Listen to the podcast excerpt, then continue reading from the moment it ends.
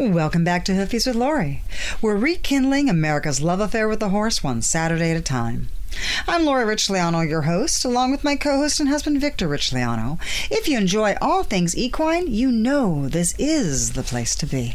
You know, Lori, in this segment, we're going to talk about uh, just this last Wednesday. Um, our governor here in Minnesota was live and he extended our stay at home order until May 4th. Uh, it was supposed to end yesterday, Right. uh, but it was extended to May 4th. And we want to. Last week we talked a little bit about some of the things that are okay with in the equine industry to do. So we want to recap some of those just to remind people what you can do uh, in the equine uh, field. Because it's an agricultural. It's an agricultural deal, and also come up with some, try and give you some ideas of things to help keep you sane because we've been at home for a while. You know, the thing is, social distancing is actually so hard for people to deal with because at, at first it's okay but after a while we realize we do need this contact with each other. So what we're seeing is we're seeing a lot of anxiety and stress developing not only just you know singularly but also within couples and families we Oh, see yeah. family units and that's kind of changing. It's kind of difficult to see. Now not that we're saying that this is something that everyone should do. You need to do something that makes you feel comfortable. Correct. if we were a public um, riding facility like a big i would not do this No, we- ever if no. we were just an, uh, a public boarding facility or a public riding facility, we would be closed right we're, now. we're private and We're that's a private facility. We have a very, uh, I mean, we've limited the number of people that come in here. I don't want to give the impression that our doors are flung open No. and people are driving down the road going, oh, look, Richland Farms is open. Let's just pull in there. No. No, eh, eh, the only people that come here are by appointment only. We schedule them to make sure that we're spacing the people. And it is a lot of extra work. this is a skeleton Uh, crew We're running a skeleton crew here. Our cleaning crew is instead of cleaning seven days a week, we're cleaning every other day. Mm-hmm. We're cleaning on actually Monday, Wednesday, Friday, and Sunday. Our, so we're cleaning four days a week instead of seven days a week. So it's creating more work for the people that do come in and work. But we're trying to keep it uh, Socially distant. Socially distant. We're trying to keep skeleton crews running here. Um, you know, we are people that are coming in are by appointment only, and it's you know we go through and we joke about it, but we are wiping more things down. My hands smell like hand sanitizer more than anything in the world, and bleach and everything we can, and it's a little nerve wracking because you know we've always had it here.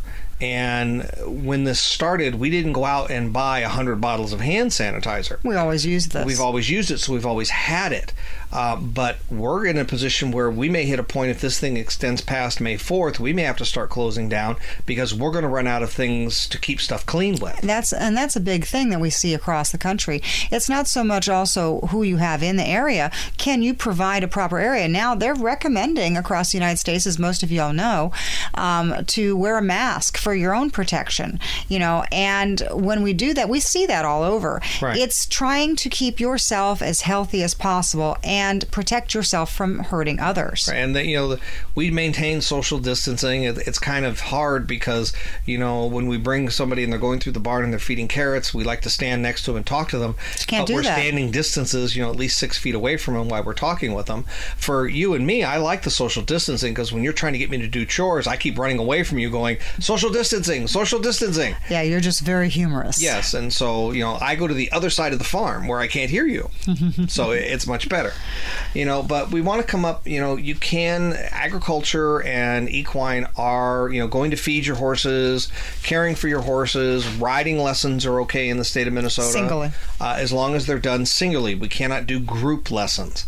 Uh, we can't have like we've had clinics here where we've Can't had do 10 those. 15 20 people we can't do those uh, but we can have a single riding lesson we just need to make sure that they are spaced apart and that we're cleaning surfaces that are touched and are common surfaces And some are some people are not comfortable with that, and that we respect, and that's Right. also the reason why we're so down. And we do recommend the same thing with everyone, because believe me, if we saw that our area was becoming like a a hotbed yeah, we would not. Right. So we have to always we have no think problem. about that. We have uh, clients that have called up and said, "Look, I'm just really not comfortable leaving my home. It's not you guys. It's I'm worried that if I pick something up at the gas station or at your place or someplace else, and I bring it home to my elderly mother, yes, I'm going to have problems." And they go, "Well, we don't want to lose our lessons spot." And we're telling them, "No, you're not going to lose your spot.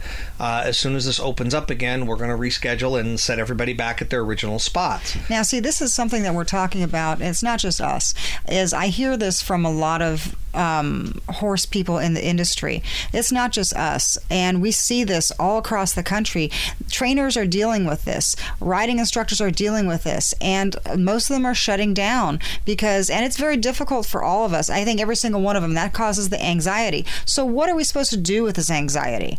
So, a good time to do things while we're, you know, having anxiety that we're experiencing is to think about the future. Think about what you want to achieve when this is done. That means take a look at your DVDs of, of a sport that you want to do. Read your books. Now is the time to do that. Now do your research. Dream a little bit about your future. You know, you're going to be out there on that circuit again, doing your riding, your horses, your training, etc. Now is a good time. You didn't have a time before. Why don't we sit down and start to learn a little bit of the fine art?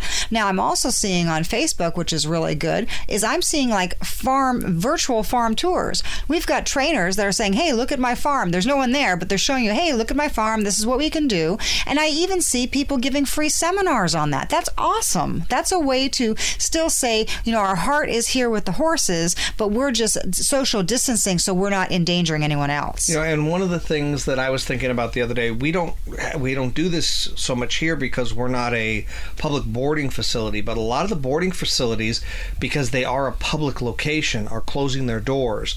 And I have no problem with them doing that, but it's very difficult if you have a horse at a boarding facility and their doors are closed, so you really can't go out and see it.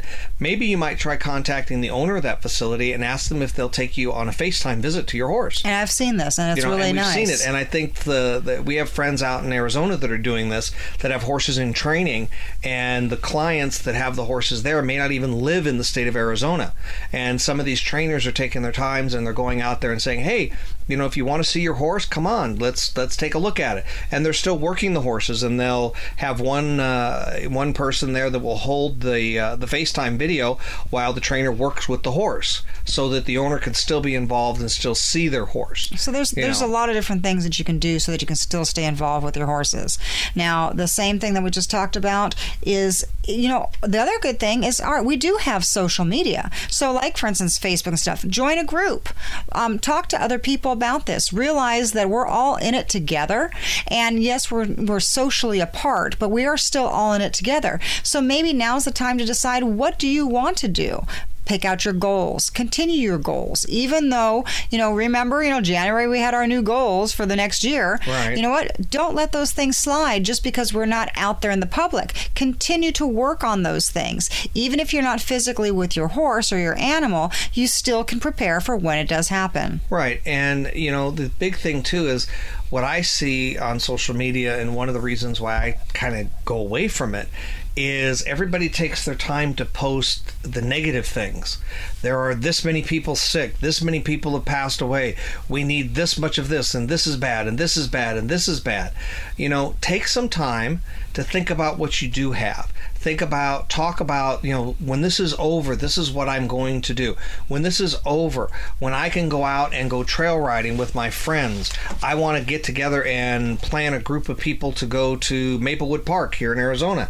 And maybe you may even make some new friends, people that will email you and start talking about doing that. Yeah, it's it's a good idea. This is a building time. So if we just change our thought process from being, "Oh no, this is what's happened to me," to "Wow, what can I do to make this a very good building time?" You're going to have a better thought process. Fantastic. Well, with that, Lori, we've come to the end of this segment, and we're going to take a short break. When we come back, we're going to talk about spring forward. Are you ready for the summer riding season? And we're going to look forward. So stay tuned. We'll be right back.